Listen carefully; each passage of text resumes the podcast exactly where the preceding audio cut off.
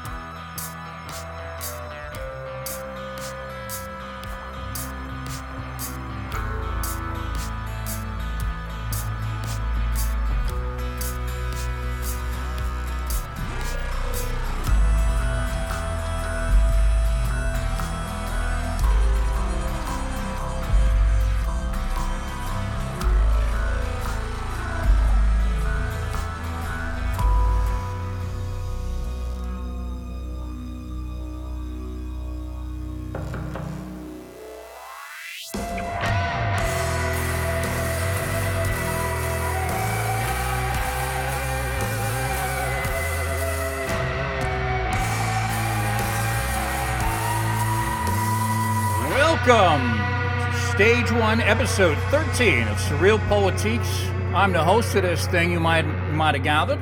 Today is June 12, 2023, is the current year. It's a pleasure to be with you this evening for an episode which I have titled Defense of the State.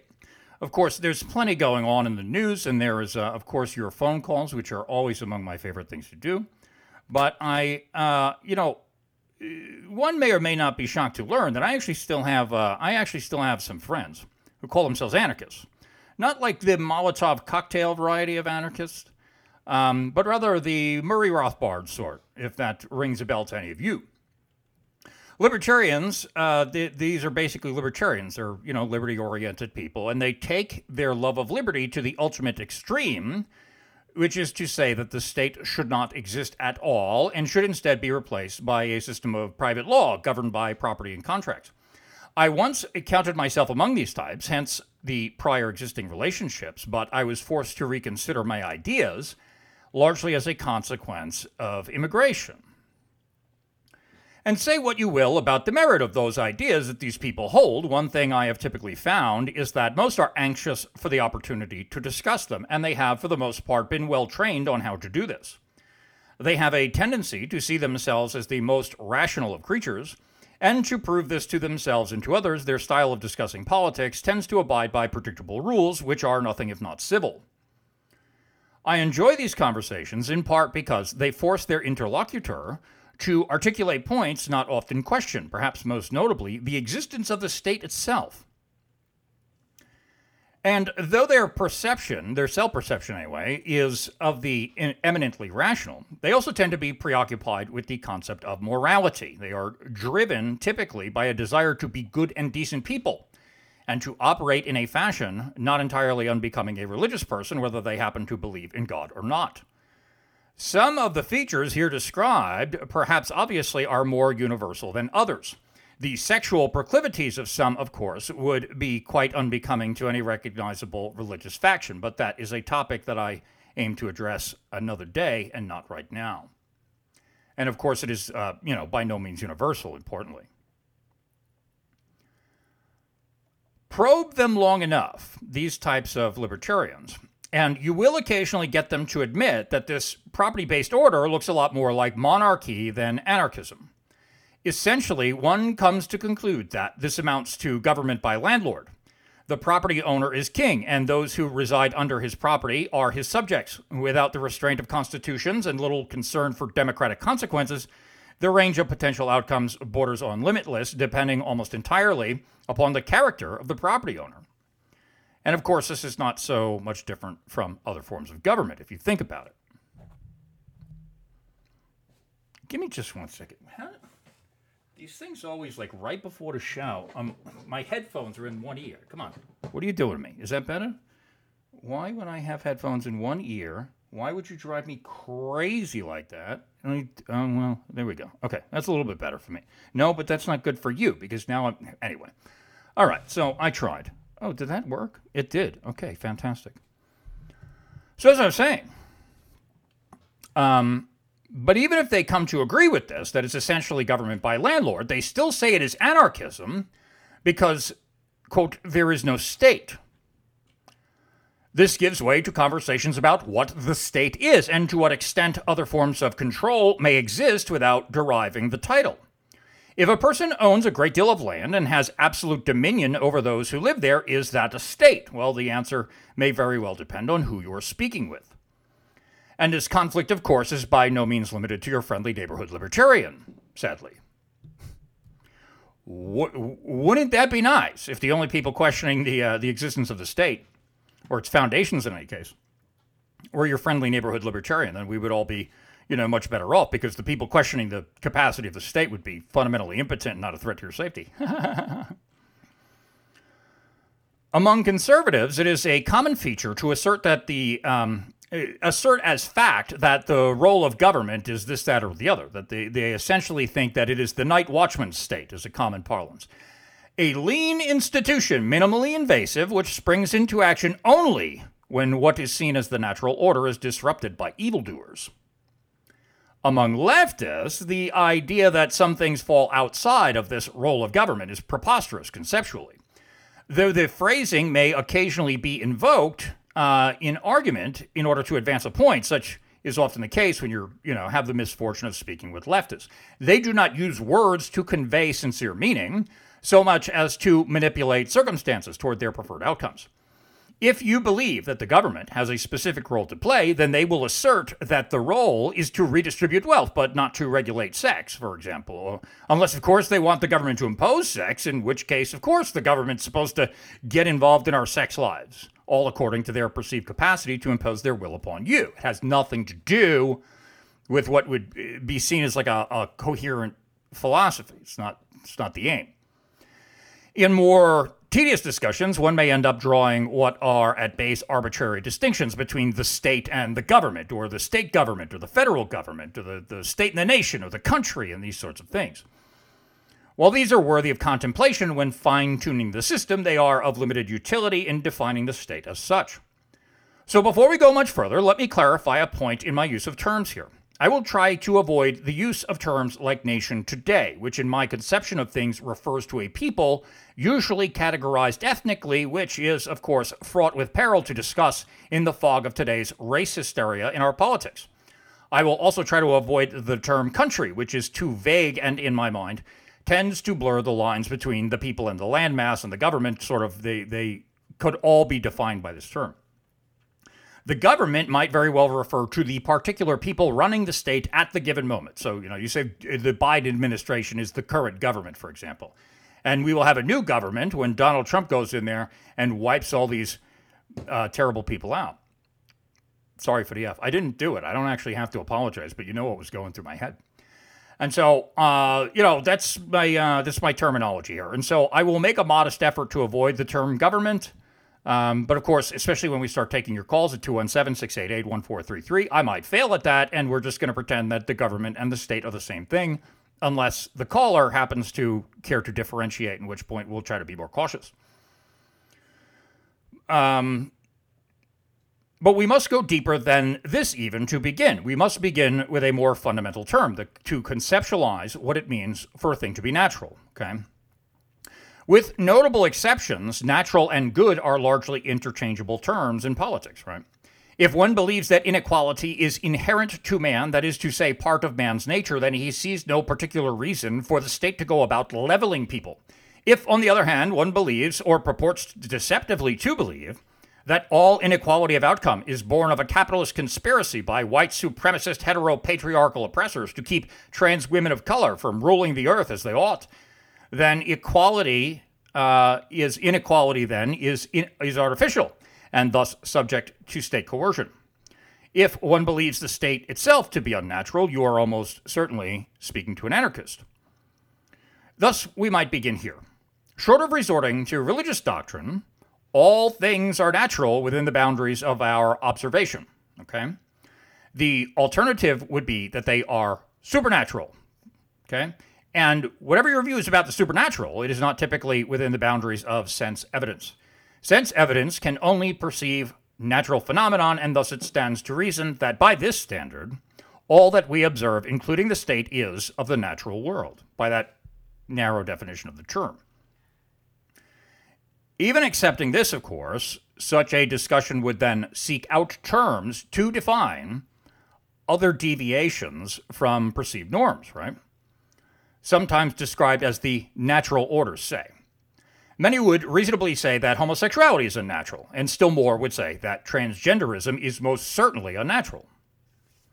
If one endeavored to give some credit to leftists, though not usually our specialty, we might say that man's impact on the environment is unnatural beyond a certain level, which of course they would deem to be borderline animalistic. And while most reasonable people would not from this stance conclude that man's existence must be deprived of electricity to be considered at one with the earth, many folks would say that, beyond a certain level, man's impact on the environment has the capacity to reach a level fairly described as destructive and may consider this to be unnatural. Beyond the pristine, untouched by man concept of nature, we might say that there is a concept of the natural order which could be described as untouched by modernity, though this conception would necessarily differ from age to age as technologies are absorbed into our collective consciousness, and each generation, one after the other, shocked by the new and the frightening developments in technology and whatnot, remarks at how things used to be so much simpler, while the generation coming into these technologies marvels at how anybody ever got along without them. Notably, for me, the Commodore 128 made perfect sense, and the NVIDIA GPU has taken some adjustment, you might have noticed. One way to analyze a situation might be to see if the state or some behavior approximating it emerges in creatures other than man. To observe that it did not would not necessarily be to say that it was not natural to man, but it may aid our conception to explore things in this way. Though there may be a few, it would uh, be few indeed, who would say that man's control over fire is an abomination, and yet man is the only creature we observe to perform this behavior. And so, again, the fact that man alone does a thing does not make it wicked in any case. Similarly, if we determine that some animals eat dung or their own offspring, we do not conclude from this that it is man's nature to do so. All we are doing is seeking to know whether or not man is unique in this behavior, and we must make further analysis and judgments about values from there. As it turns out, behaviors closely approximating those of the state do emerge in non humans we will not have the opportunity today to thoroughly explore all of the examples, but within, uh, within all social creatures emerges um, what is sometimes known as a dominance hierarchy. Ants and bees, notably, have what uh, is known as, known as a queen, and the entire colony or hive works for her benefit, going so far as to die for her protection and her uh, provision. Nearly all do so with no potential prospects of reproducing as individuals. Notably, they need uh, be issued no instructions to perform this function, at least not in any way recognizable to us. There are scents and signals of various sorts, but um, none are ever observed to debate the subject. Their hierarchy is completely natural to them and goes literally without saying. Not entirely dissimilar, but still closer to man than the ant, is the meerkat. If you have never had the joy of wasting a day binge watching episodes of Meerkat Manor, I am not saying that you should forfeit other opportunities in order to do this, but you might consider it if you happen to be flipping through the channel someday and see it on, uh, I don't know, National Geographic, whatever it is that goes on there. Should you do this, you will discover a surprisingly complex hierarchy known as a gang, and governed by a dominant female and whichever male she chooses to be the dominant male. So she is essentially the, uh, the dominant member of the group. She claims the exclusive right within that group to reproduce and picks from among the males whom she will honor with the prize of her reproductive powers. Should the dominant female discover that one of the other females is pregnant, there will be a fight, and in all likelihood, this female will be seeking a new home. This may or may not involve taking her mate with her, in which case they may start a gang of their own, but the male is not going to be made to pay child support, much less alimony, in this society. If the pregnancy is not discovered by the dominant female, that's, hilarious. Do you guys hear my, my robot vacuum complaining about its battery? Um, shut up, stupid thing. I, I, can't believe you're doing this to me in the middle of a show. Don't you watch the damn thing? You know what I do. Don't you get my emails, robot? What good is a robot if it doesn't read my emails? If you if you get my emails, are you taking my emails out of your spam folder? Are you doing that? You should be getting my emails. You should be signed up for my emails. Um, you can get them at christophercantwell.net or surrealpolitiks.com. Um, you should probably do both, as a matter of fact, because you love me and you want to help me out. And so just sign up for both. And when you sign up for the emails and then you get them, and then if they go in your spam folder, take them out and say, hey, Google, stop putting it in the spam folder. That's very wrong of you to do because this is definitely not spam. Inform them of that. It helps me and it helps you and it helps mankind. So now that I am done being rudely interrupted by my stupid robot, um, if the pregnancy is not discovered, the pregnant female may give birth to her pups, and she may even try to sneak them in with the pups of the dominant female but should the dominant female figure this out, then the dominant female will kill those pups. Within the Meerkat gang, all act in service to the breeding of the dominant couple. They help to raise the pups. They take turns babysitting. They stand guard and alert when there are threats. If the threat comes from the sky, they run and hide. If the threat comes from the ground, it is assessed. And if they collectively deem it appropriate, they mob the threat and chase it away, or at least attempt this. Sometimes it may be another meerkat gang. Sometimes the threat doesn't want to run away. And if the rival gang is disinclined to run, then somebody is about to get hurt, possibly killed. Collectively, they teach the young to hunt for food until the young are able, uh, or until the young are adept at this, and until that happens, um, the babysitters, the ones taking care of the dominant couple's uh, pups, they share their food with them. For the meerkat, this order is enforced by violence. We do not typically judge the meerkat to be an abomination, and so we might say this. To observe in man a hierarchy enforced by violence is not a behavior unique to man, and whatever the nature of man, we observe this in a creature by no definition deemed unnatural. We may also say that violent interspecies group conflict are not unique to man, and that group responsibility in the care of raising children is neither unique. It might almost be seen as cheating at this point to talk about chimps who travel in what are known as troops. They, contra the meerkat, are governed by a dominant male.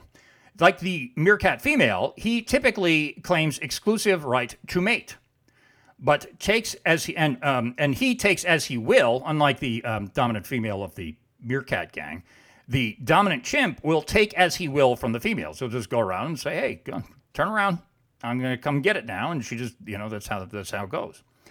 The ones he does not mate with are those that um, he is directly related to. He knows the difference, and he doesn't do that. Like the meerkat, if uh, two from the two from the troop wish to mate in violation of the dominant male's will, then they will typically have to leave the troop and go about by themselves in what is known as a consort. That is, of course, unless the male in question wishes to challenge the dominant male. Heavy is the crown, so they say, and the alpha male of the group has no constitution behind which to hide. He does not stand for election or claim to be appointed by God. He can be overthrown by force, and should this happen, that is all the evidence the other chimps of the troop require to see legitimacy in their new master. And notably, it need not always be one chimp to challenge the uh, alpha male. A dominant male who abuses his position may well incur the wrath of his subjects and they may gather together to depose or to kill him by force. And once this is accomplished, they will, in all likelihood, turn to battle one another for the ultimate prize of. Oh, I, I wouldn't want to have to apologize for the F, so I will say with mating with all the females. Chimps, too, fight uh, other groups of chimps, often to the death. Chimps establish and parole, patrol a perimeter, importantly, territory. They claim territory and defend it with force as a group. Other chimps test the perimeter, and if they are caught, they will likely be beaten to death by the patrolling troop.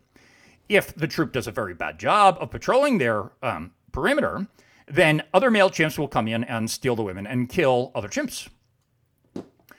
And so we may observe from this another feature of the state in creatures other than man. Not only do we observe in other creatures a dominance hierarchy, not only do we observe it uh, uh, enforced by violence, but we observe it changing hands from time to time, and we observe this occurring through organized violence. When they are not overthrowing one another, they are on guard for outsiders. They claim a defined geographical area of their own and they kill invaders. They do this through organized violence. These hierarchies, wherever they emerge, and they emerge in plenty more tribes, flocks, schools, groups, and other animal social units than these, are, by any meaningful definition of the world, natural to the creatures who exhibit these behaviors.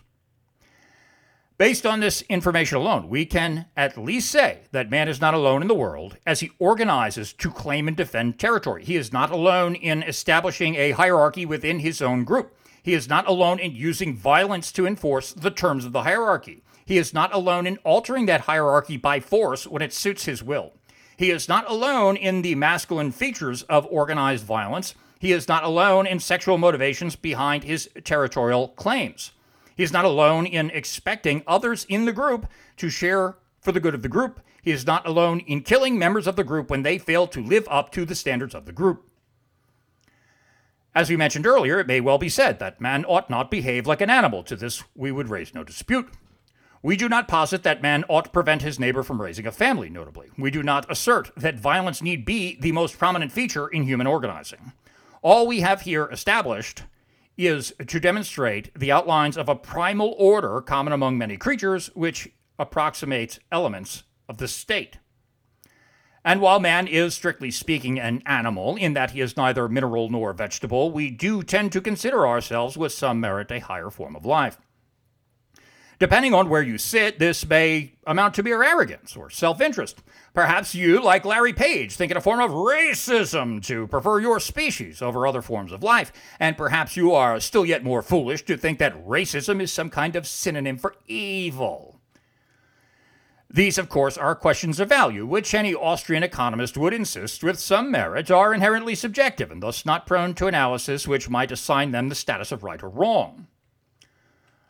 But that as it may be, we can say with as much certitude as our perceptions permit that what has made mankind the undisputed ruling species of this planet, what has placed us at the top of the food chain, is man's intellect. Though not evenly distributed, man's intellectual power sets him quite apart from all God's other creations.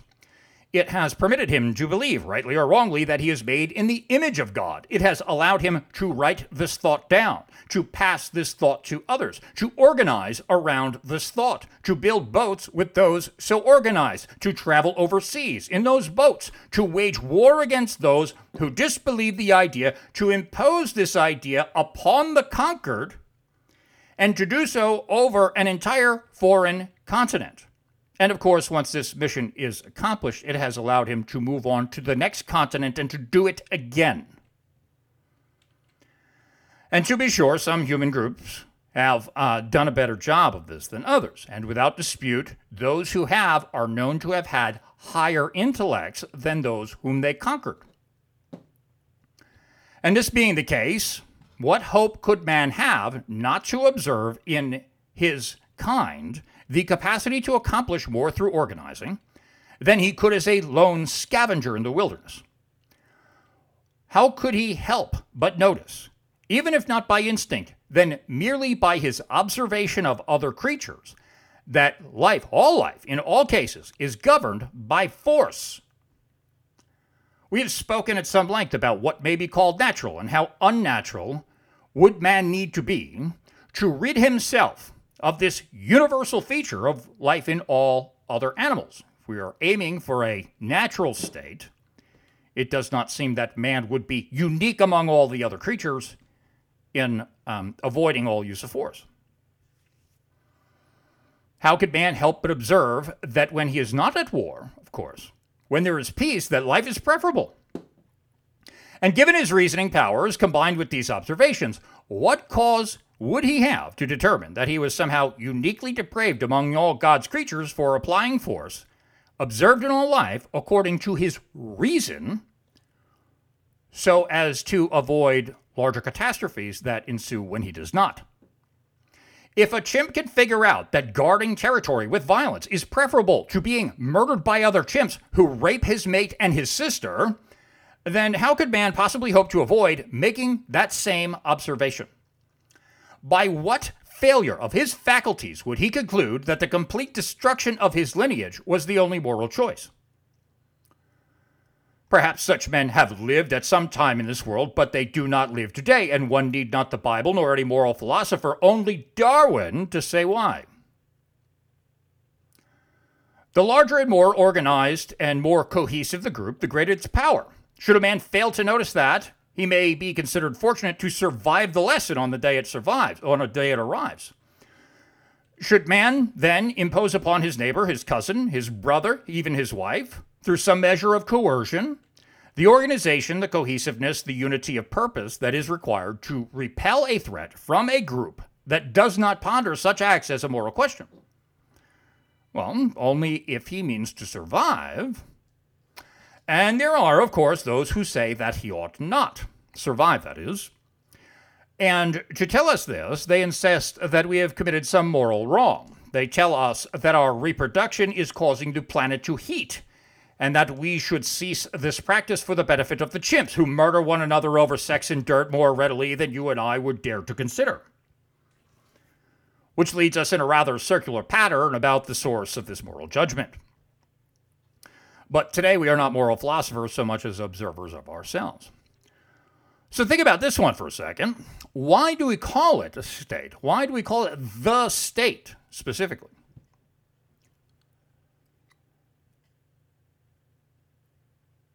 It seems an odd term if you think about it. Maybe, maybe not. If you think about it, maybe it doesn't seem so weird, but we use this word pronounced and spelled the exact same way in other contexts, right?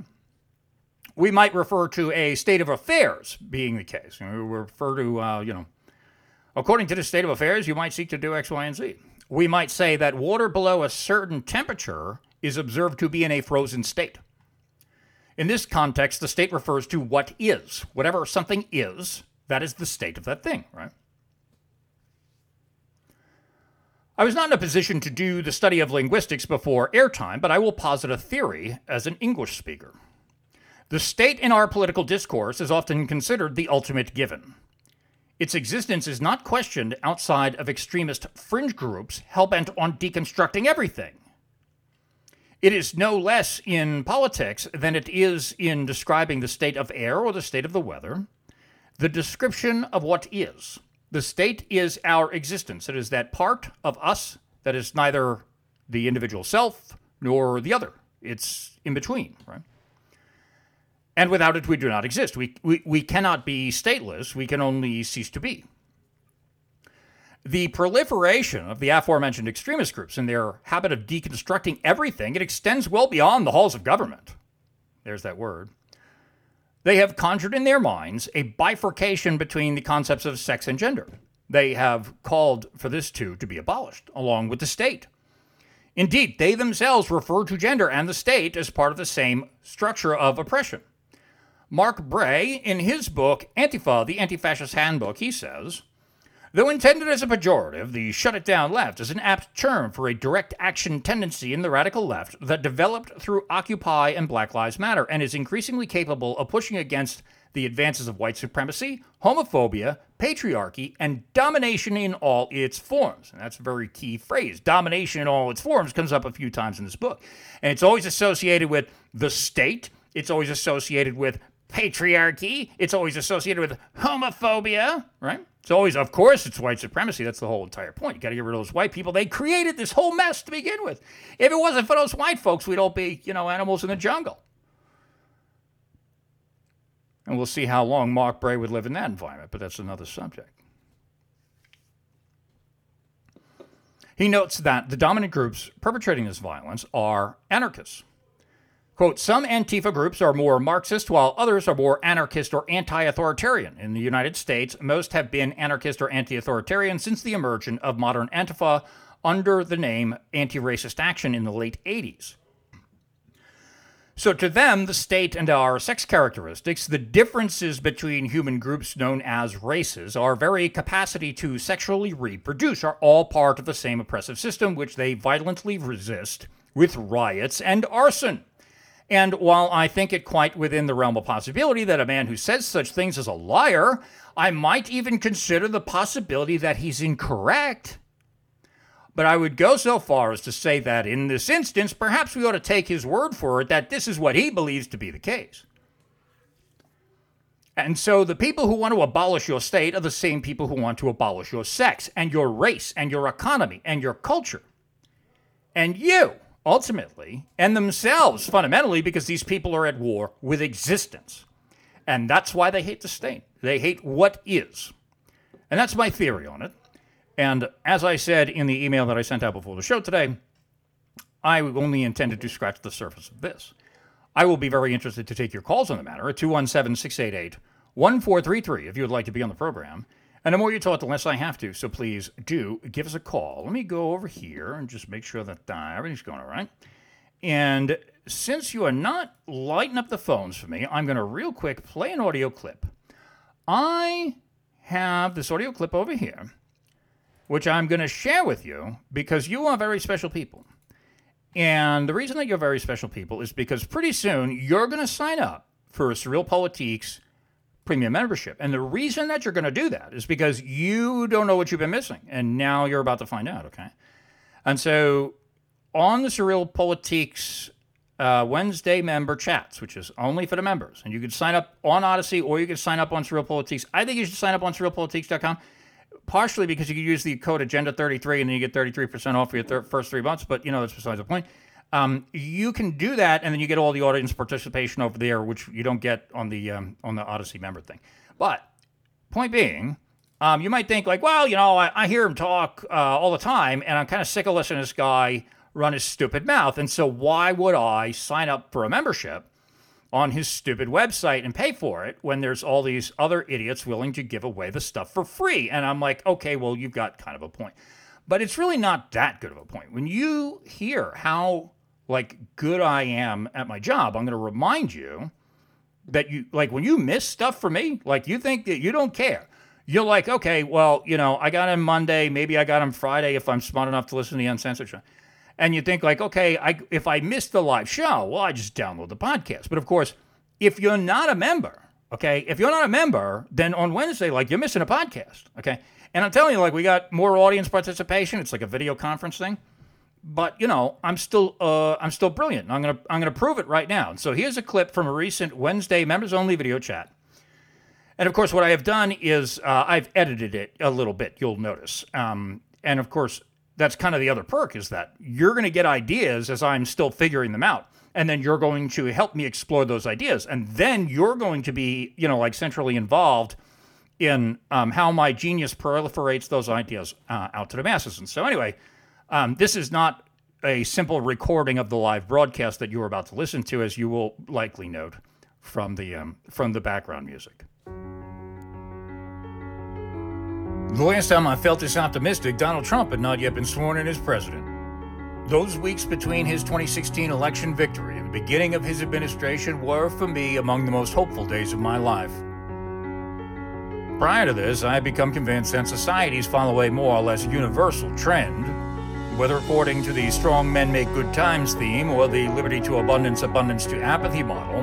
I had become more or less certain that I was born to endure the declining phase, and that my only role in this world was to suffer through it and attempt to discover the strength to build a better world on the other side. For what was, in the grand scheme of things, a very short period, I thought perhaps there was hope to avoid the most painful consequences of that decline. I thought perhaps the trend might even be reversed. Maybe, just maybe, we had learned enough from history that this time around we would not necessarily doomed to repeat it. The following year, from my cage in Albemarle County, Virginia, I was more or less dissuaded of this view. There, in solitary confinement, I made peace with my fate. The trials and tribulations to follow were, however unexpected in their specifics, by no means categorically surprising. I and others like me were to be persecuted. Lies would prevail over truth.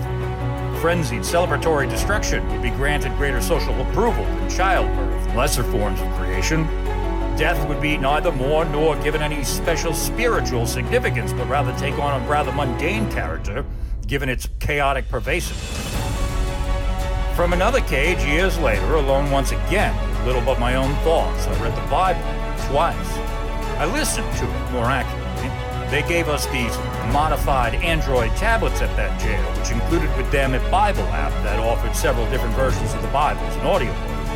I listened to two different versions of it. I took many notes as I did. I was truly surprised at the comfort this gave me. I was even more surprised at the wisdom that I perceived in it. I did not consider it an accurate historical record by any but many stories we learn over the course of our lives enjoy something of a duality, a straddling of the line between truth and fiction. Fables, perhaps being the best example, teach us very real lessons by telling us about animals who speak whatever the language of the human storyteller. Upon reflection, one might marvel at the number of dialects in which that fox learned to curse those grapes as sour. More to the point, the Bible and other stories like it tell us to expect suffering in this life and to store up riches in heaven. This much I understood from compulsory study as a child. I used to think this was a terribly destructive thing to learn and bordering on criminal to teach. I have loved America's Declaration of Independence from my earliest memories of it, and in particular that part about the pursuit of happiness. Telling the people that happiness was to be found only in death seemed to me rather morbid and not at all conducive to human flourishing.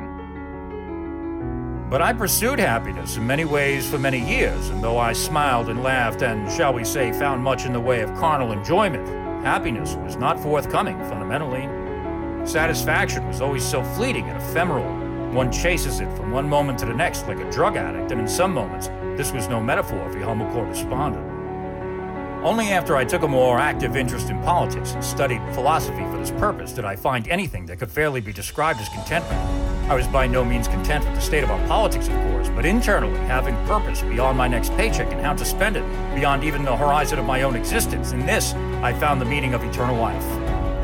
This gave me a certain sense that I might find some opportunity even in death. I did not and do not think that I will go to heaven, and even if I believed in God, I do not think my character quite measures up to such a reward, but rather that the idea of me my presence in the world and my impact on it, that they are what constitute who I am, far more than the physical material which experiences pleasure and pain. In this sense, I was not a body but a force, and that force, even in the most deterministic of worldviews, had no expiration date. My body could pass at any moment, and so long as I had previously made the right investments of my energies, that force could continue on in eternity. This, you could, in a sense, say, was when I died. I have since been a dead man walking, uprightly, and quite content, I might add. I'm amused by threats because dead men are rather difficult to intimidate. This is not to say that I'm unfazed, mind you. I am deeply disturbed much of the time, most of it, really. I am plagued by dark visions of what may befall my fellow man, and women in particular, and I feel personally responsible for all of it. I curse myself for not having the power to stop this as I am made to suffer, whatever the ostensible cause of the suffering may be, I consider it just punishment for that failure.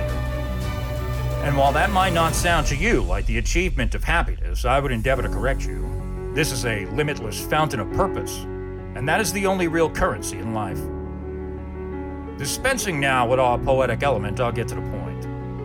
My hopeful sense of the day is not born of my contentment with the grim but rather with the prospect that we might all enjoy another brief moment in the sun before the darkness inevitably returns to join us in this eternal struggle. All right, welcome back to SurrealPolitiks. Thank you very much uh, for what is left of your patience. I shouldn't have to thank you for your patience. You probably enjoyed that, right? I sure hope so.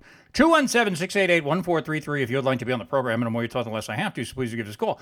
Let's try this, shall we? I'm going to um, I'm going to do something different. So we've talked a little bit about, um, well, those of you who tune into the member chats, you've heard a little bit more about this. Um, now, I have done that. Now, I want to go over here so that I'm on this scene and that that is there. And then what I will do is I will go ahead. No, you know what? I'm going to create another scene. All right, listen, video people, you're going to see a little bit of a, a black screen real quick. And then when I go to the black screen, and then you're going to hear silence, I'm going to fix the silence really fast, okay? And so the silence is now being fixed. And I go over here. and I do the uh, this one, the audio codec. And now that I've done that, now you hear me. I'm certain that you do. And in a second, you're going to see me. Um, and I go over here and I say, hello, hello, video people, hello, video people. You guys all see and hear me now. That's very good news. And so now that you see and hear me, watch this. I'm going to do a really cool trick. I am now going to bring up um, my desktop over, I think it's this one. This one, right? Yeah, okay, very good. So now that I've done that, I can go over here and then I'm going to go over to the news tab because that's where my show prep is. But fundamentally, that's not what we're trying to do. We're actually not trying to read the news just yet because I'm just going to show you something. Okay. Do I? I don't have any embarrassing bookmarks up here, right? No, I don't. Okay, very good. So you could see this, and that's not the end of the world. Hey, hey, where am I? Hang on a second.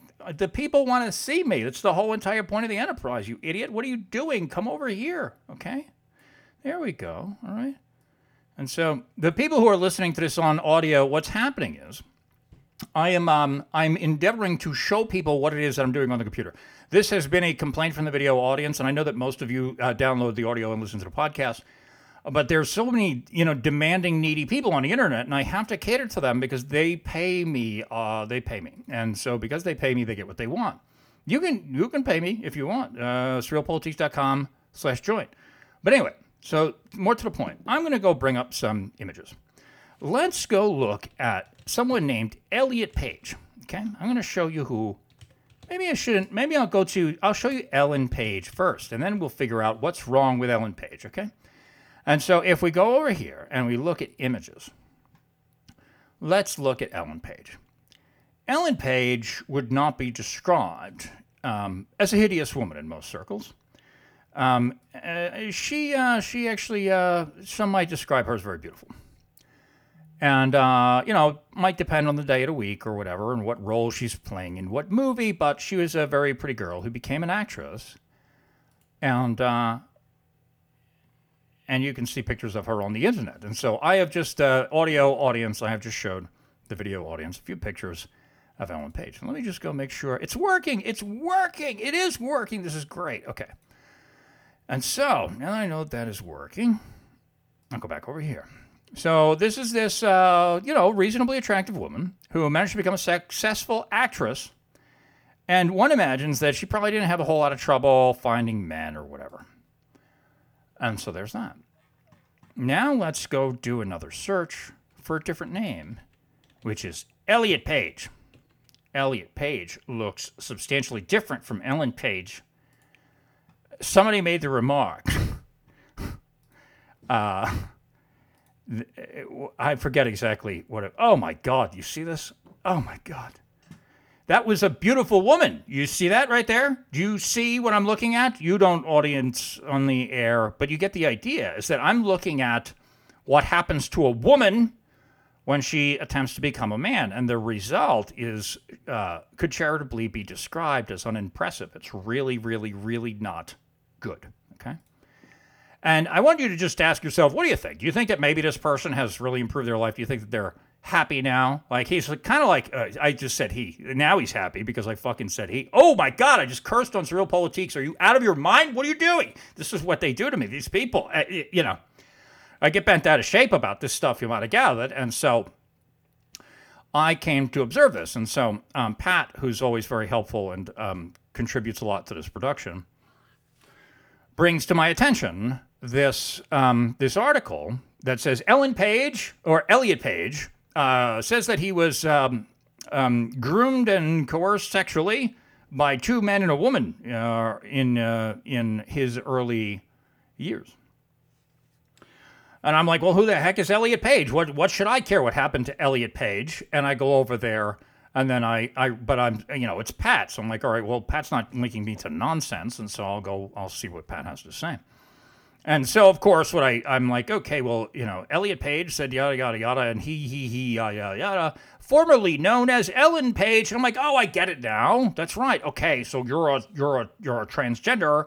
And you're like, oh, well, you know, you know where I got the idea to completely destroy my body? It's because I was abused as a child. And I'm like, oh, well, obviously, like you needed to write a book to tell me this. Of course you were abused as a child. Why else would you do this to yourself, okay? And that is a very troubling thing, I would say. And so I just I'm just going to read to you this Twitter post and we'll come back to it. Meet Elliot Page, formerly known as the actress Ellen Page. Miss Page recently wrote a book describing herself as a victim of sexual abuse in her youth. Having not dealt with the trauma, she destroyed her beauty in pursuit of a left wing anti human delusion known as transgenderism. Do you imagine that she is much happier now? Please. In discussing transgenderism, I have a tendency, a certain tendency, to focus my ire on trans women. This is, of course, as many of you know, due in some part to um, a degree of experience and um, uh, not a very positive one and a not at all sexual one. I'll just add for those of you who have no idea who I am or what I'm referencing.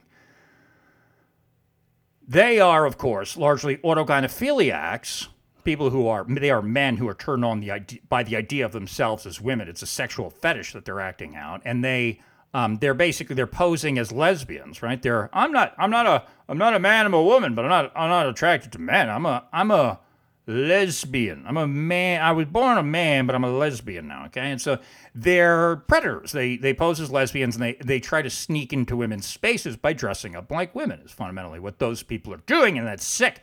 Or, of course, you know, they might be uh, run the mill child molesters, and they're using the harmless conception we tend to hold of women as a means by which to prey on young kids, right? They're like, oh, well, I'm not a. I'm not a weirdo old man trying to sneak into the bathroom with your child. I'm just a pretty lady, you know. No, they're not pretty, almost and never, of course. But they're predators, essentially. And of course, you know, there's a good reason to be really upset about that. Um, but I'll tell you something. When I see images like the ones I just showed you, I got to tell you, I become briefly convinced that the far greater crime is in the destruction of feminine beauty. Oh, to squander. No, no, no, not just to, not simply to squander, but to mangle, to destroy, to make hideous. Such a priceless thing. Boy, that really burns me up, I got to tell you. Perhaps it is ultimately a, a lesser crime than um, child sexual abuse. I, I, you know, you have to hold that out as the ultimate thing, you know.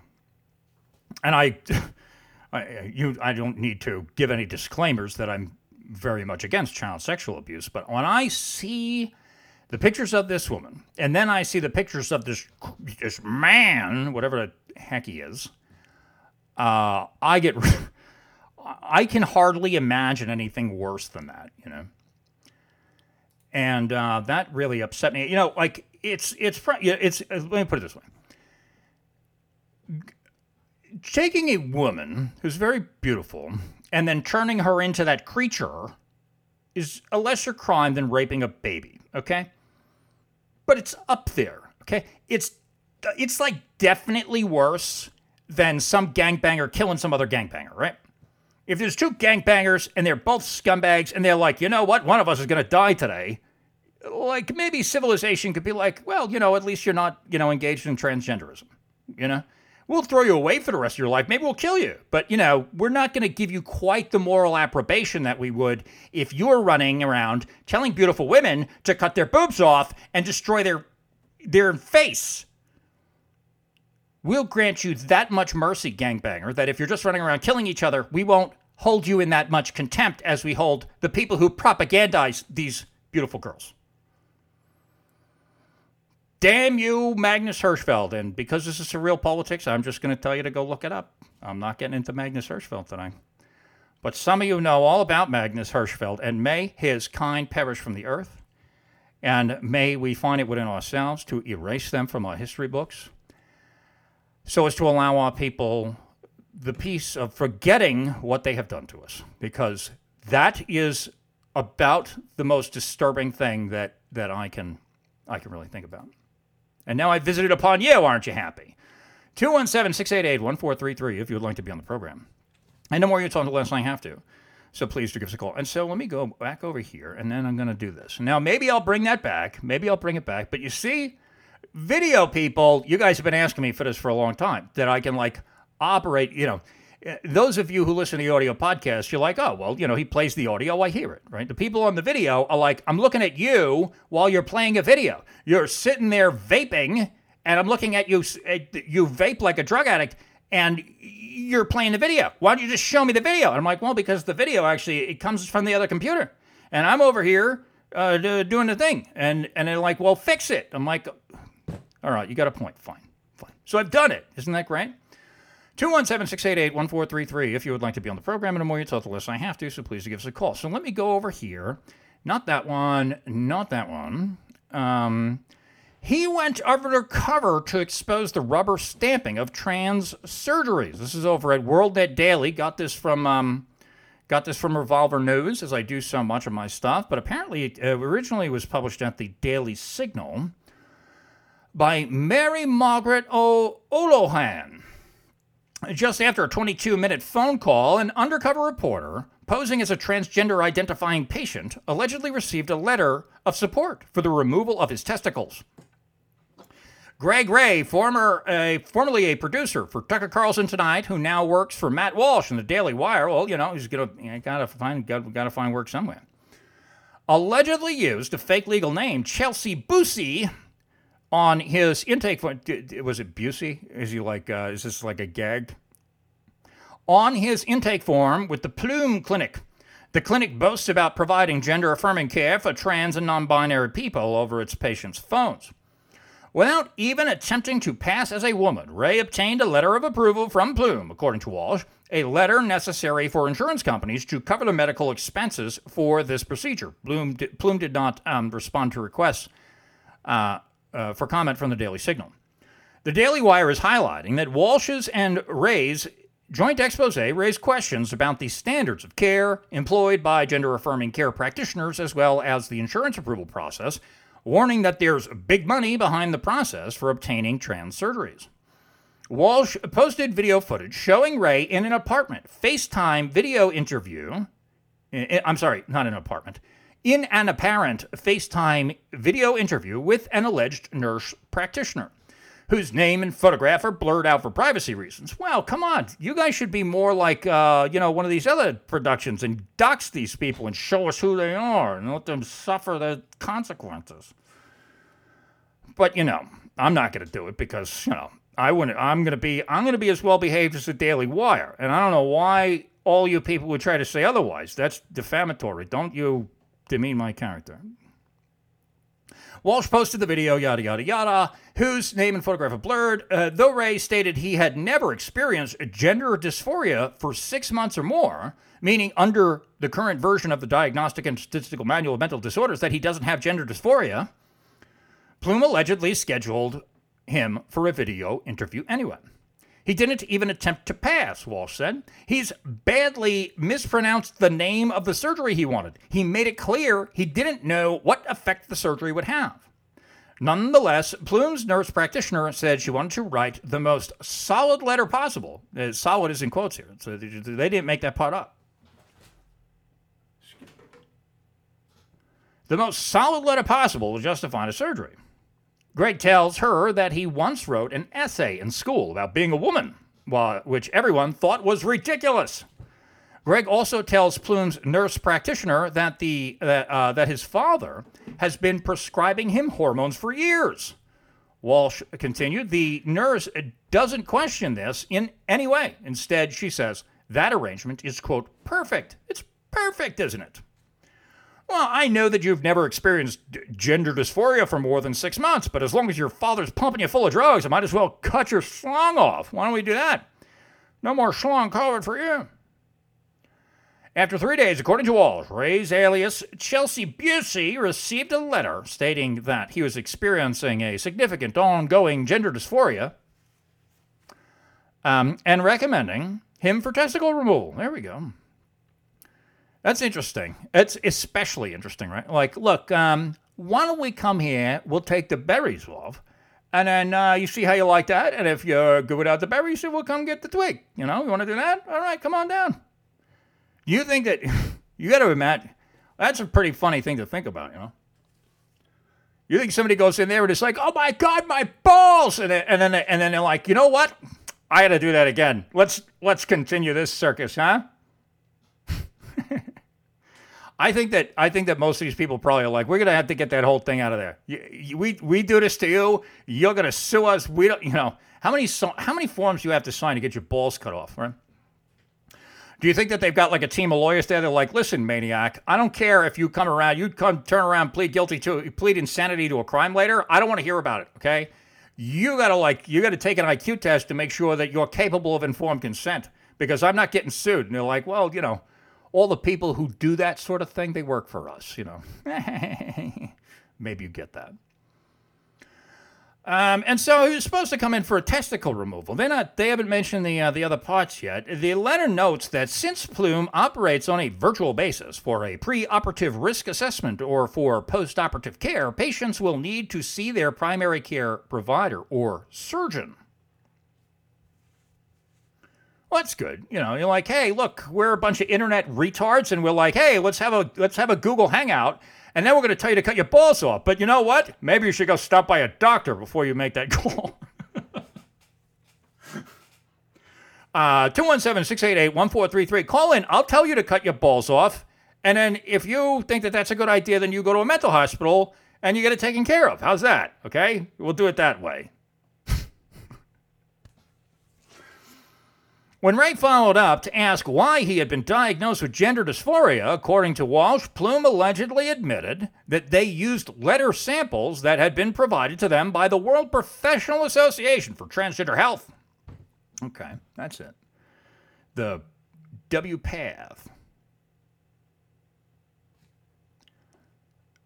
What just happened here? This is, uh, real quick, sorry. Oh, okay. All right. All right. That's fine. Um, WPATH did not immediately respond to a request for comment. I know we write letters based on WPATH templates, but I can ask your provider if it is necessary to have it, uh, and if not, perhaps it can be removed. uh, Plume Care coordinator allegedly said.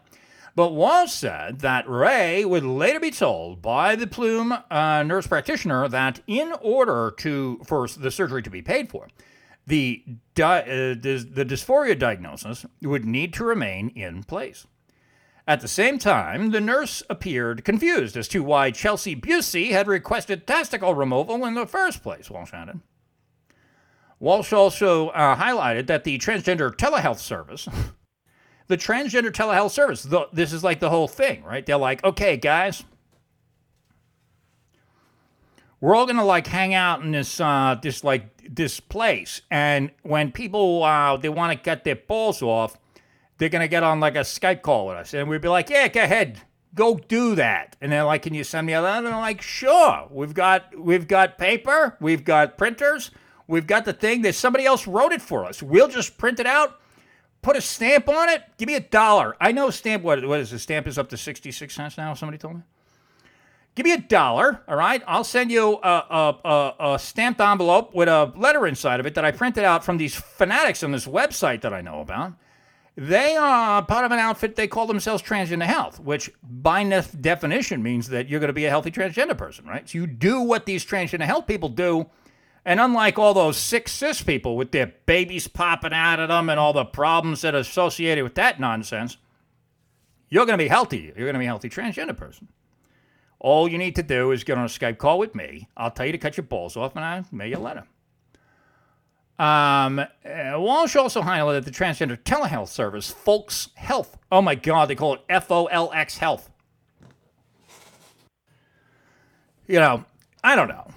If like people can't spell, you know, maybe you go somewhere else for your medical advice, right? They're like, hey, uh, you guys, what is folks? They're like, it, it's like folks, like people. And they're like, that's not how it's spelled. They're like, listen, you white supremacists, don't tell me nonsense. Cut your balls off. And they're like, okay, I'll go do it. No, they can't, they don't understand the English language. Or they do, and they're subversive, in which case it explains why they're telling you to cut your balls off. Either way, you don't get advice from these people. What's wrong with you? Well, fortunately, this guy didn't, but I'm sure a lot of people did. I guess they deserve it. Do you think? Let me let me ask you this: 217-688-1433. If you'd like to be on the program, and I need to know from you, do these people deserve it? Like, if people go do this, if somebody goes to Folx F O L X Health, and they're like, "Let me get on a Skype call with this guy and figure out if I should cut my balls off," and the guy's like, "Yeah, cut your balls off," and he's like, oh, "I guess I got to go do it." Does he deserve what he gets? Or like or like should we feel bad for that guy? Is he a victim? Or or like, yeah, dude, of course, now you have no balls. That's what you get for talking to these people, right? Like I don't I'm torn behind it, right? It was a situation like I saw some woman get beat up by an obvious criminal, you know. And by obvious criminal, I mean you could tell what the guy looks like. I don't even have to I don't need to do the whole stupid video thing. When I say he's an obvious criminal, you know exactly what he looks like.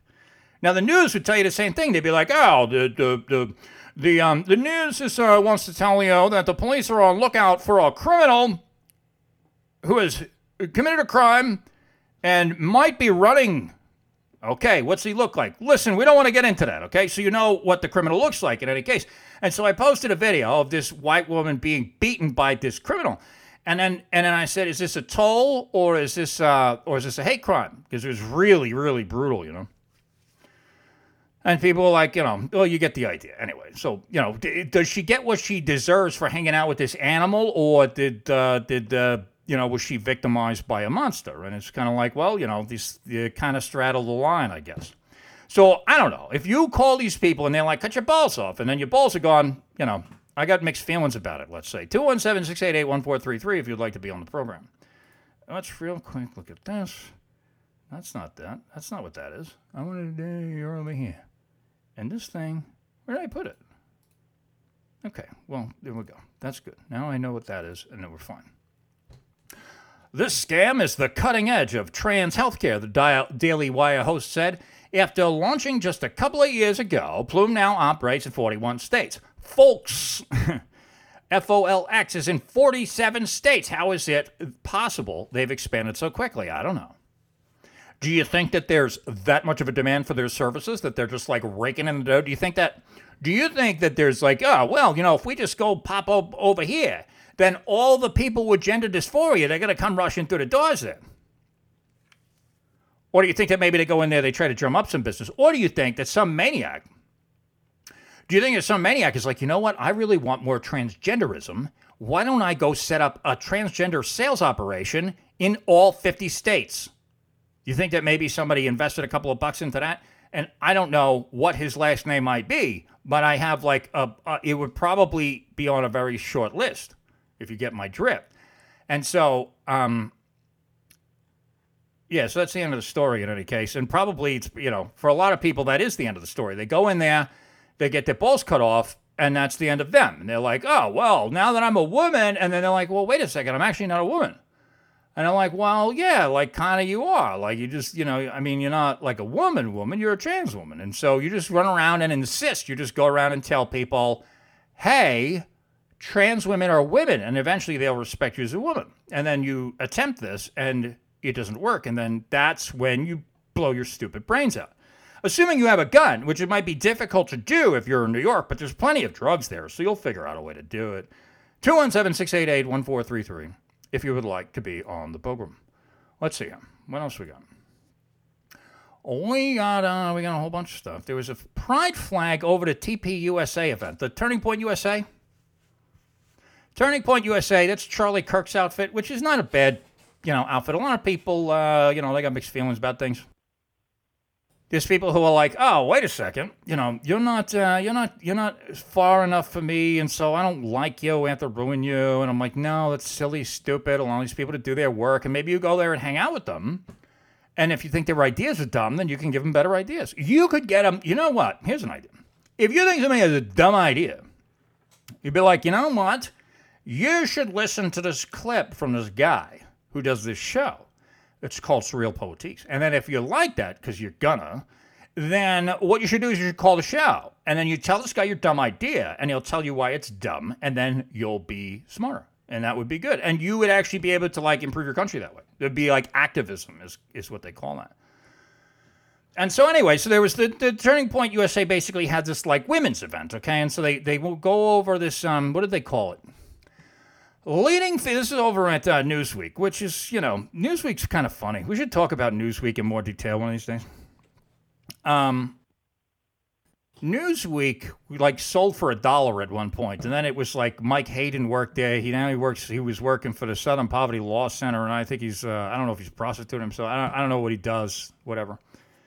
And so um, you get the idea. In any case, it's changed hands a few times, and you never not. You, Newsweek is one of these publications you're never quite sure who owns it. And you're like, is this right wing stuff or is this left wing stuff? Like, what fanatic flipped a coin and got Newsweek this week? I don't know. We're going to find out right now. Um, but it was linked to from Revolver News. So we're going to assume that this is not communist propaganda, unless the whole entire point of it was to show us how cringe inducing communist propaganda is. So it's really possible either way. You never know when I start reading the news. Leading figures in the American conservative movement expressed their anger on stage at a Turning Point USA conference over the hanging of an LGBTQ. Oh my God, they hung an LGBTQ? Oh my God, that is outrageous. That is outrageous. Oh, uh, it was the, the, the flag. Never mind. I'm sorry. So um, there was outrage when they hung the LGBTP flag at the venue to mark P month, uh, Pride month, as it were. You know. And the P in, in LGBTP, it doesn't stand for pride. You gotta you gotta understand that. And and and so you know you just figure it out. Charlie Kirk, the Action Group's um, founder and political commentator, rallied against the flag being hung beside the Star Spangled Banner. is right. It's next to the Star Spangled Banner. That's a great idea. Hey, I got an idea. We'll put the the gay flag. Like, let's take down the American flag. Put the gay flag up. And they're like, somebody's really going to get mad about that. They're like, that's the whole point. They're like, why don't we just put it like next to it? And they're like, fine, cock, go ahead. And, and that's what they did. And then they came there and they're like, hey, you shouldn't do that. And they're like, look, do you think, you, you know, if we got to choose between like a bunch of gun owners being upset with us or the gays, who do you think we're more afraid of? The gays, obviously. Charlie Kirk, the uh, Action Group's founder and political commentator, rallied against the flag being hung beside the Star Spangled Banner and the Texas flag outside Gaylord Texan Resort. Why did you have your event at Gaylord Texan Resort? This is what you get. You get what you deserve. I'm sorry. And I know, like, uh, you know, I know it's stupid. Like, it's it's whatever. I'm not going to do it. Somebody's name in the audience is probably Gaylord, and he's like, "Why did you? Why are you making fun of me?" I'm like, "It's not you. I'm just, you know, it's a ten year old thing." Excuse me. this is so funny. Hey, vacuum, can you shut up and not and uh, like you, like I, anyway. Oh, you're ready, are you? Why don't you charge and stop barking at me? Shut up. I'm charging. Please wait. I don't know how much of that you hear. I'm sorry. Um, he said he tried to have the flag removed, but had failed. Conservative activists gathered at the hotel and conference center for Turning Point's Young Women's Leadership Summit. That's the phrasing that I was looking for. Okay, I'm about had it with you. Shut your stupid. I gotta go fix this thing.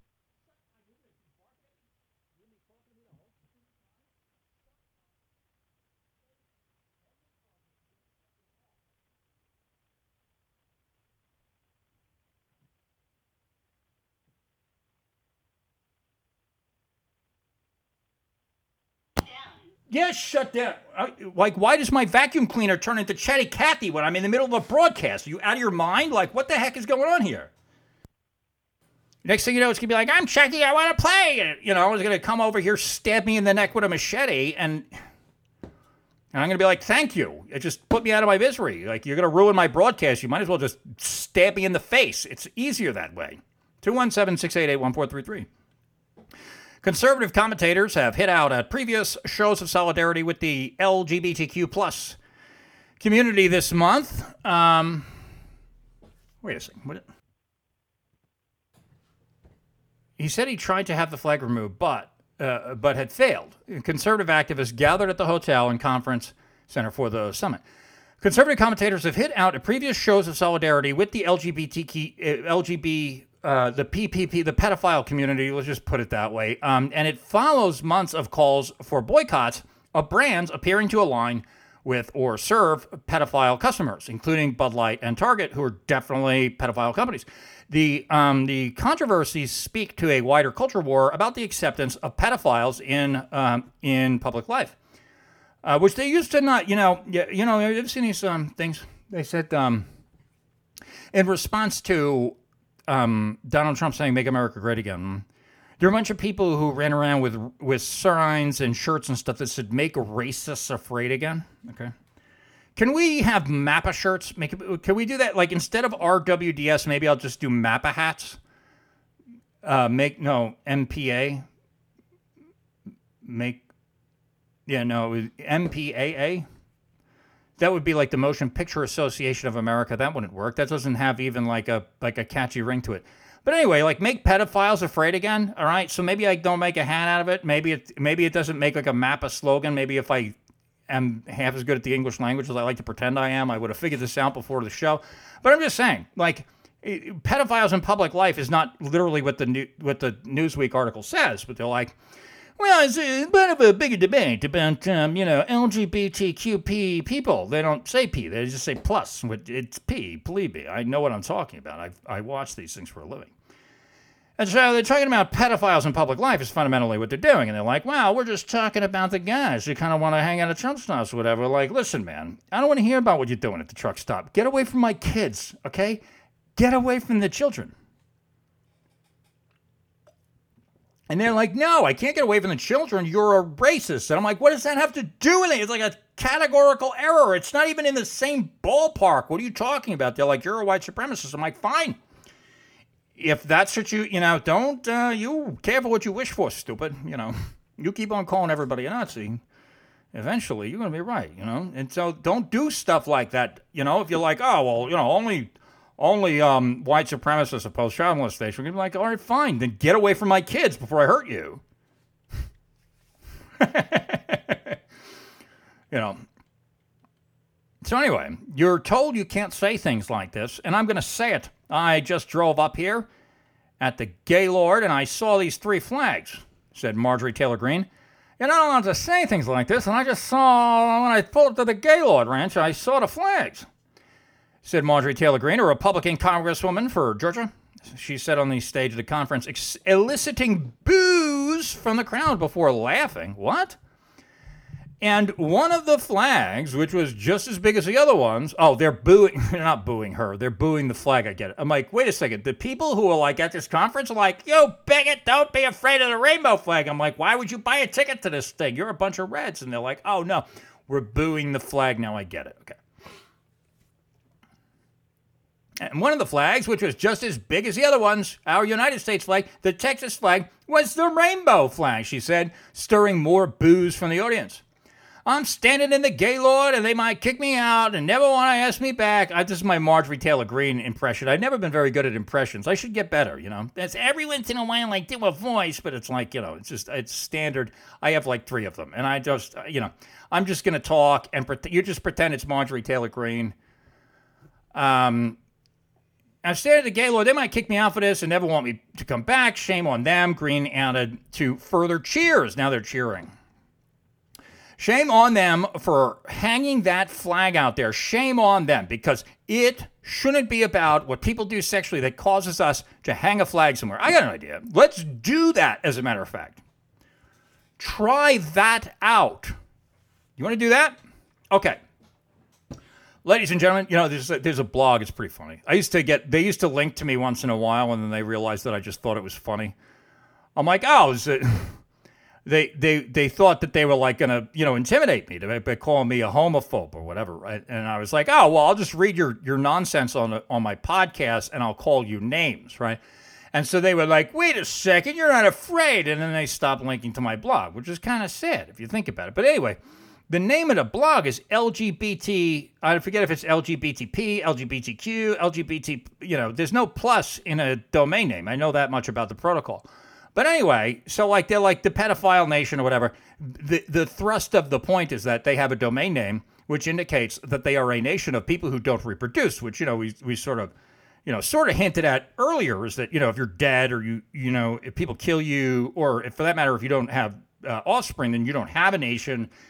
And so that's very amusing to me except that, you know, they're kind of what they're doing is, you know, they that's why they have to get the kids. You go produce the kids you make them, we rape them. It's kind of the way the thing works. And then, like, if we get them when they're really young, like they don't even figure it out. Like they, like they're like, oh yeah, I'm a beautiful woman and everything's happy, and then I'm gonna go and cut my boobs off and stick myself of testosterone in my like 20s. And then you're like, well, what happened to you? And they're like, well, you know, I just woke up one morning and was like, you know what I need to do? I need to destroy something beautiful. And you're like, why? And you're like, I don't know. And then like five years later, you're like, you know, I'm going to write a book and talk about how I got molested as a child. And then like by that time, it's like, it's way too late, you know? They've already raped like a thousand people. They're like off doing something else. They're off, you know, they're off using other child molesters to blackmail people by that point. It's like a, the whole different game, you know. And so, you know, whatever you make it at is whatever you make it at. So, um, oh, I'm not done with the story yet, am I? I probably am. Newsweek approached the Marriott, the owner of the Gaylord Texan uh, Ranch and Convention Center, via email for comment on Monday. In a separate speech to the audience, Kirk compared the hanging of the rainbow flag to the transgender movement.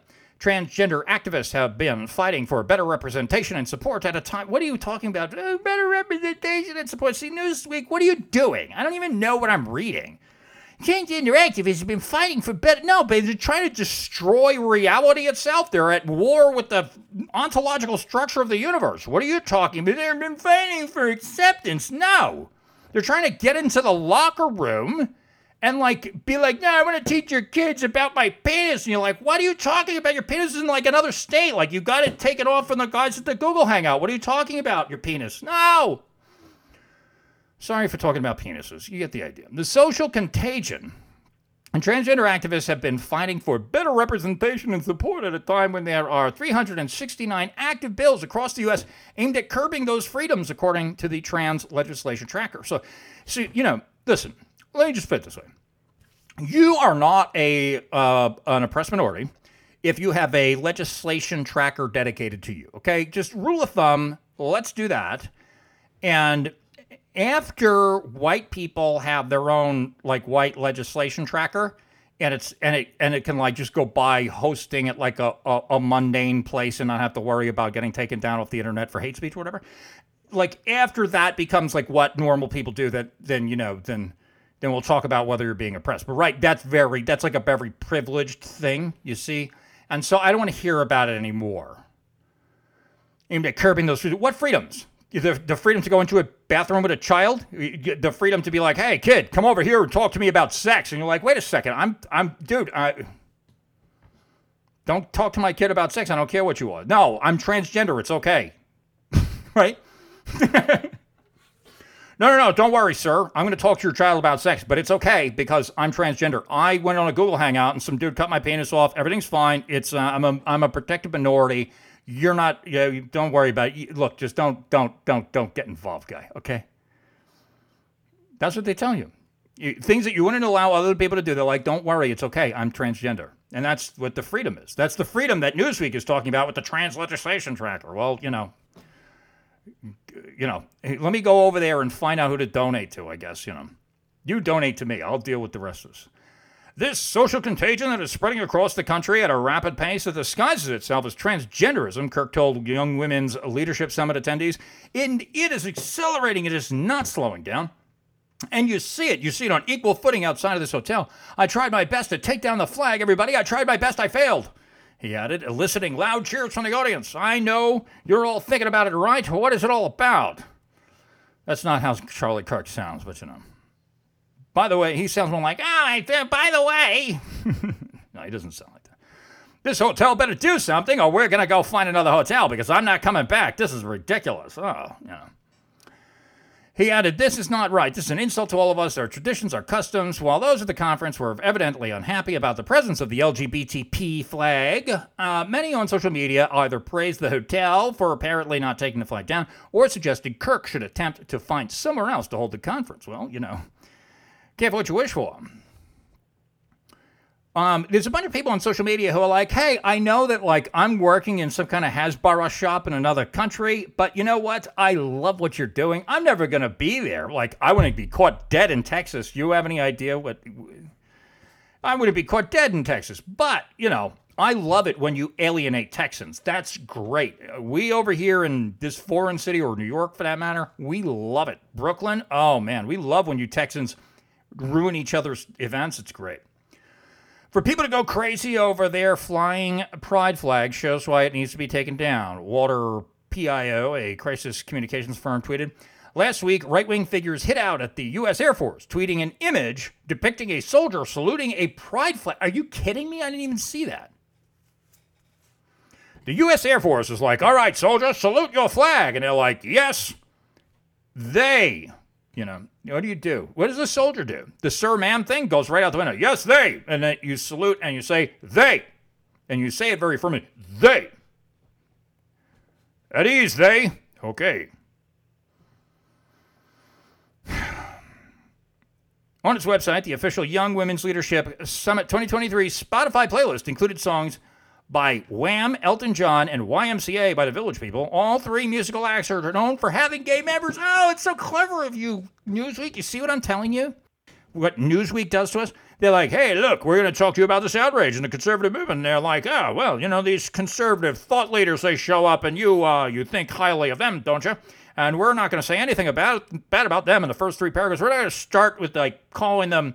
We're not going to start with the headline that these are a bunch of um, homophobes or whatever. We're just going to tell you that they had a righteous outrage, and then by the end of it, we're like, yeah, you bunch of hypocrites. You listen to YMCA, and they're gay, which means that you're gay too. So stop complaining about the flag already, okay? You bigot. This is what they do to us. It's clever. I'll give them that. You know, you can't you can't take that away from them. I mean, you can, but you got to do it by force. Fundamentally, you've got to like make sure that they have no other options. I guess it's kind of the moral of the story. So, anyway, with that said, um, I'm going to go ahead and uh, I guess I'm going to call it a night. I will do one more story 217 688 1433 if you'd like to chime in. Let me go refresh the page on the phones and make sure that like the thing isn't broken or whatever. I mean, if you guys just don't feel like talking, it's fine. Let me make sure that like I'm not ignoring you as a consequence of like a broken phone system.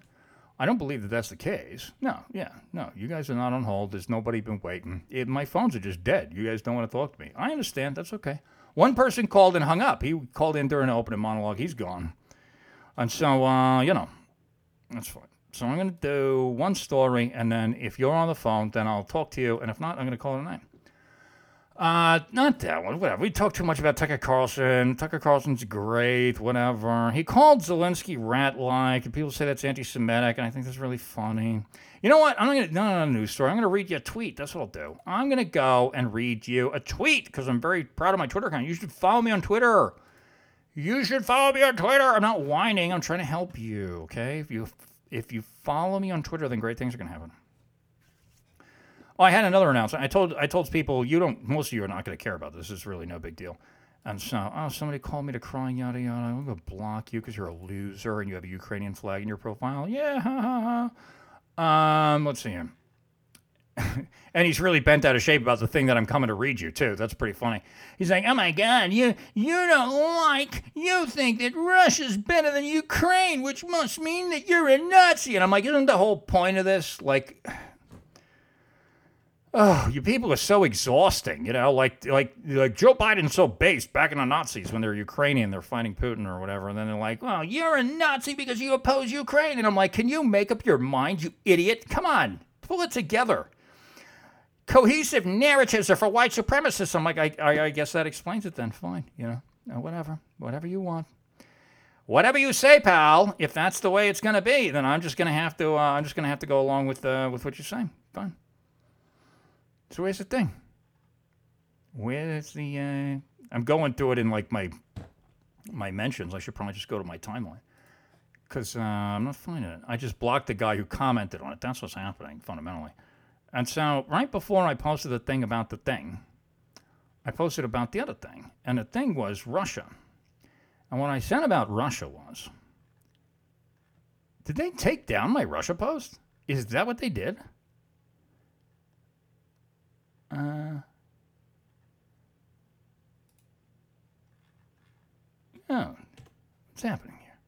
There's no way. They can't have done that to me. They would have had to email me, right?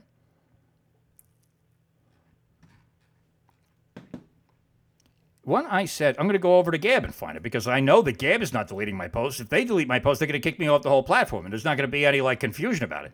Twitter's just like, yeah, well, maybe it's here, maybe it's not, and you're just going to have to keep on showing up and paying us and see what happens. And I'm like, well, you know, okay, here's my take my money, whatever you say, fine, fine. Fine.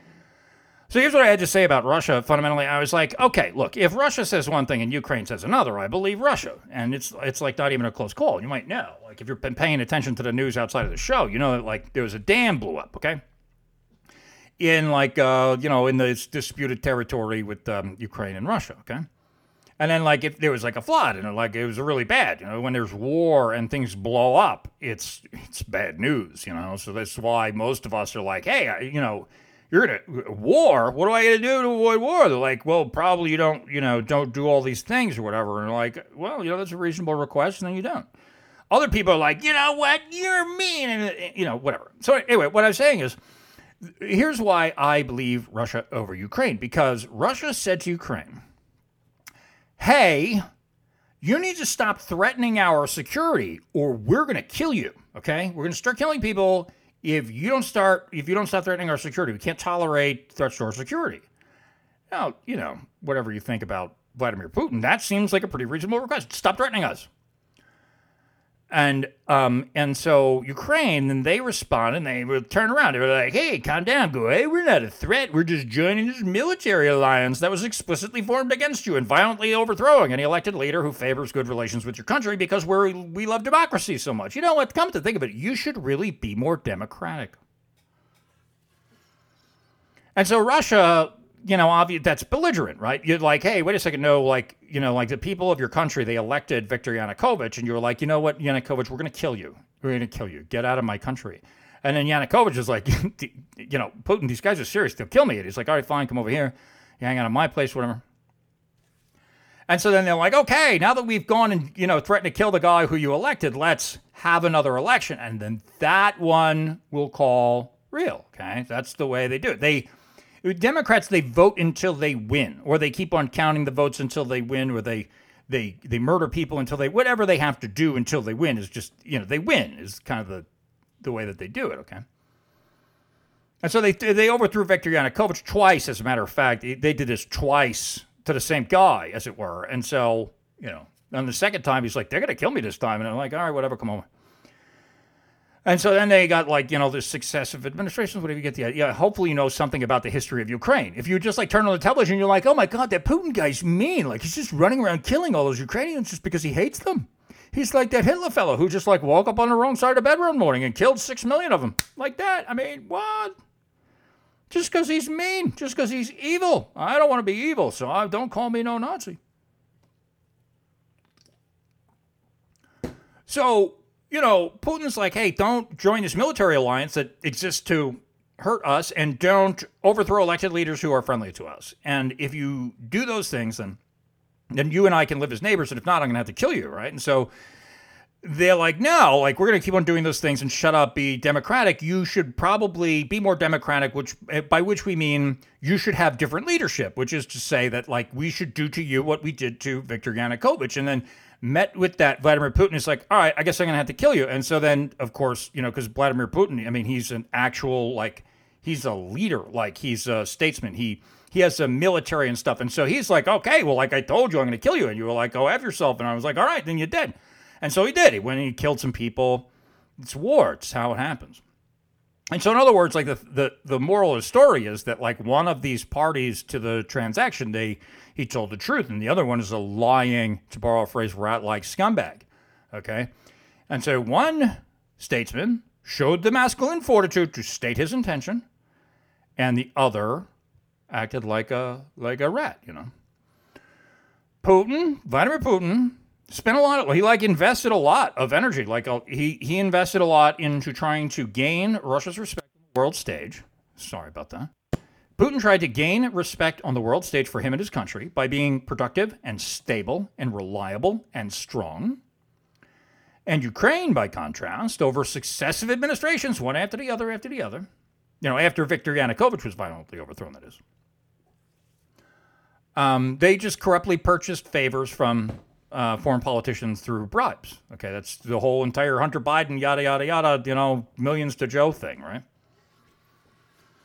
That's what Ukraine did. They were like, well, you know, we could invest in a military. We could probably even build up our economy. We might try to make our people happy. Or we could give millions of dollars to this crackhead sex addict and, um, you know, just send Ukrainian prostitutes to his room and give him whatever he wants. And then we could be like, hey, you're in charge of the government. Why don't you do stuff for me personally? Like send me cryptocurrency. And he's like, okay. That's what Ukraine did. It's very different from what, you know, Russia did. One of these things is more honorable than the other, sort of the gist of what I'm getting at. Russia spent its resources on building its economy its military. Ukraine spent it on espionage and corruption. And my earliest memories, ladies and gentlemen, uh, they were formed under the presidency of a man by the name of Ronald Reagan. Okay, and Ronald Reagan called the Soviet Union the evil empire. Okay, and you know, in the common parlance, like Russia, the Soviets, it's the same thing back then. Okay, so like I was raised to consider Russia like the national enemy. Okay, and I did not come by the view that Russia is the good guy. I did not come by that view easily. You say this on Twitter, and people are like, "Oh, well, you're so stupid. Like you're just watching RT. You those those stupid Russian bots." They at mentioned you, and you're like, "Wait a second. Somebody said something on Twitter. I guess it must be true." Like this is the the way that they try to portray things. Because they're profoundly unsophisticated, as it turns out. It's kind of like an interesting thing. Like being back on Twitter it's like, oh, like you people can't even keep you like it's falling apart completely. Like you have total home field advantage and what they call in the military air supremacy. Like there's no challenge to your dominion over the battlefield, and yet you cannot, you still cannot maintain the narrative. You look at like the comments, like Zelensky goes and tweets, and he's like, "Russia's a terrorist state. Like they just want to go and kill people. Like, Russia blew up the dam because they don't like." Walls or what you know like stupid nonsense. And everybody's like dude like we know that you blew the dam. Like everybody knows what you did. And so like why would we believe a word that comes out of your mouth you know? Well we don't obviously. We're not going to believe you. You're a liar. You lied all the time. You have not earned anything. You're taking money. You're bribing politicians. Like get out of here. And so like uh, you know like after years of observing that you know from in front of the internet and in front of the television. I didn't have internet access for three years. You know, I, you might know. Like I figured this out before. Like I lost internet access. I was like, these people are bad news. These Ukraine people. You know, their government anyway. They're you know, there's a lot of beautiful women in Ukraine or whatever. And I think a lot of them about to be single. So you know, there's that. All right. So we'll take a call. Caller, you're Real Politics. What can I do for you, buddy? Hey, Chris. Uh, I'm just curious. Have you seen the uh, Little Mermaid, the latest Little Mermaid that came out? Of course, I went like on box office day. I was down there. I had to wait in line. I was like, hey, you know, I'm like bribing people. I'm like, can I cut in line? They're like, I've got kids, and I'm like, I don't care about your kids. Go take them to the transgender clinic. You know? No, I didn't see. I did not see. I didn't see the. I didn't see the Little Mermaid. Well, I could tell you another uh, group of people that haven't seen the Little Mermaid as well. Apparently, China, the film is bombed in China and you won't believe why people in China just don't want to see the Little Mermaid. Can you guess why? I think that they probably don't want to go see it because it's like because they understand as well as we do like what happens when people insert social justice narratives into things. They, they ruin it, right? There's never nobody ever does this to positive effect. Everybody understands it. They're like, I got an idea. Let's make a Black Little Mermaid because that's you know it doesn't even make sense. Like, you know, like how would you get melanin under the sea? It's not the way this works, you know? And so they're like, yeah, but you know, maybe that like she was like cleaning, like she was like cleaning houses upstairs. Like his, her mom was like cleaning the fisherman's house, and you know something happened, so she went back into the ocean. She gave birth to her. And now, now she's. I don't know what the story is, you know but they, they don't care, right? They're like, suspend disbelief. We have to go and placate to these people who we think that are dumb enough to believe our ideas. And the people they think are dumb enough to believe their ideas are like, you think I'm an idiot? What's wrong with you? Um, you know, is that. And so, yeah, I don't think that, of course, it doesn't go over well. Yeah, it is very specific in the Global Times, which is the official. Oh, you know what's happening? I get what's happening. Wait a second. I'm sorry. Go ahead. Talk again, Kolar. I apologize. Oh, okay. So yeah, I was specifically what was they didn't mm, like All about right. it was the Black Mermaid. I'm finding out, caller. I'm I'm sorry to do this to you, but I'm finding out that the audience doesn't have your audio, which is bizarre because they should. You can hear me though. Yeah. So like the video audience doesn't have you. The the the, the radio audience does. The podcast has you. The video audience doesn't have your audio, and so I have to let you go because I can't neglect them. I, I'm thank you to uh, the person who let me know. But yeah, so like the Little Mermaid was a disaster, which is exactly what you would expect to happen, uh, because it deserves to fail, of course, you know. And so, um, good. The, the Little Mermaid failed, and the only way that you're going to be able to do stuff like this in the future And this won't stop them from doing. I mean, you know, this is not. You know, they're like, "Hey, can we can we take your money?" And they're like, "No." They're like, "All right, we'll do it anyway. We'll spend our own, whatever. We'll go like take it from you in interest or you know whatever taxes, and we'll spend it that. If we can't make it profitable, we'll just lose money on it. Whatever, fine. That's the way they do things, right? They're like, let's sell them the stuff that kills them. And we're like, I don't want to buy it. They're like, okay, we'll give it away for you. And we're like, no, I don't want it. And they're like, all right, we'll make it mandatory. That's you know, that's how they do these things.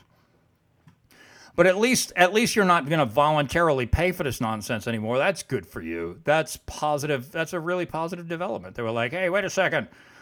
If you want to shove this stuff down my kid's throat, you're going to have to put it in the public school and take it out of my paycheck. And we're like, all right, we can do that. And so, you know, what happened? Why why didn't that work?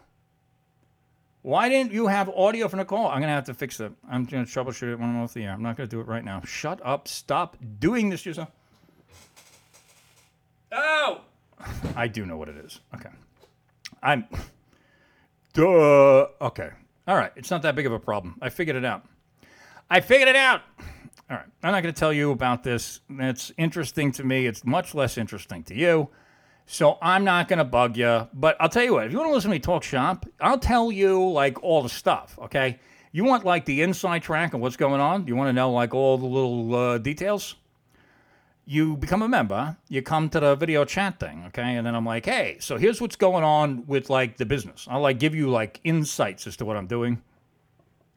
And then you'd be like, this is boring. Shut up. Go read the news. And I'll go read the news unless somebody's like, no, wait a second. I was into that. Whatever. Like, you guys get whatever you want with me. It's amazing. It's really like, I just, you know, I'm not going to call myself, you know, a pejorative name for a, a person who provides services in a desperate fashion or whatever. I'm just going to say, like, you know, I'll do whatever you want, more or less, if you pay me. And so do that. SurrealPolitiks.com slash join. If you want to give me more than $10 a month, nobody's going to stop you. SurrealPolitiks, uh, uh, GiveSendGo.com slash uh, SPM, like SurrealPolitiks Media.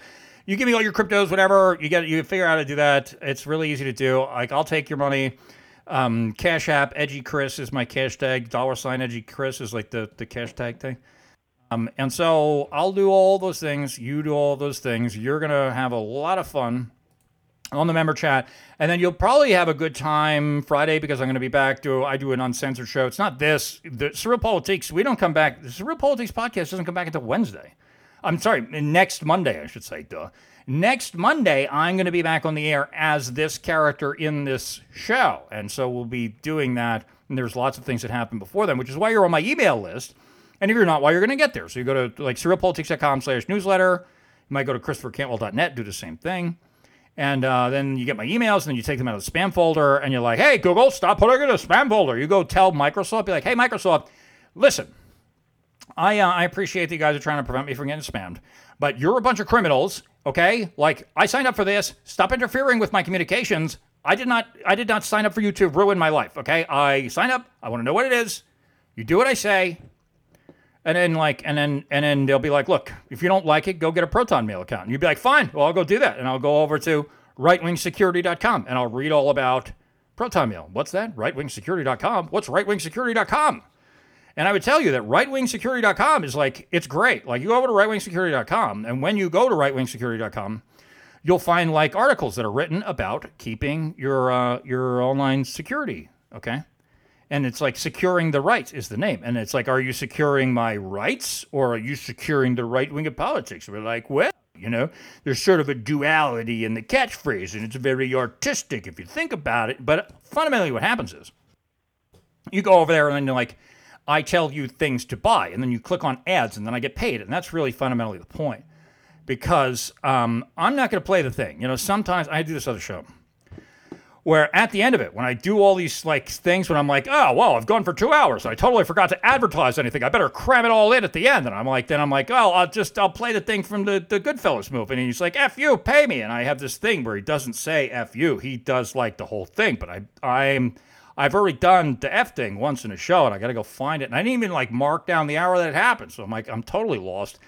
And so, you know, the idea being that I'm going to play the outro music, and you have yourselves a wonderful week, will you? And we'll be back right after you sign up for everything and pay me and yada, yada, yada.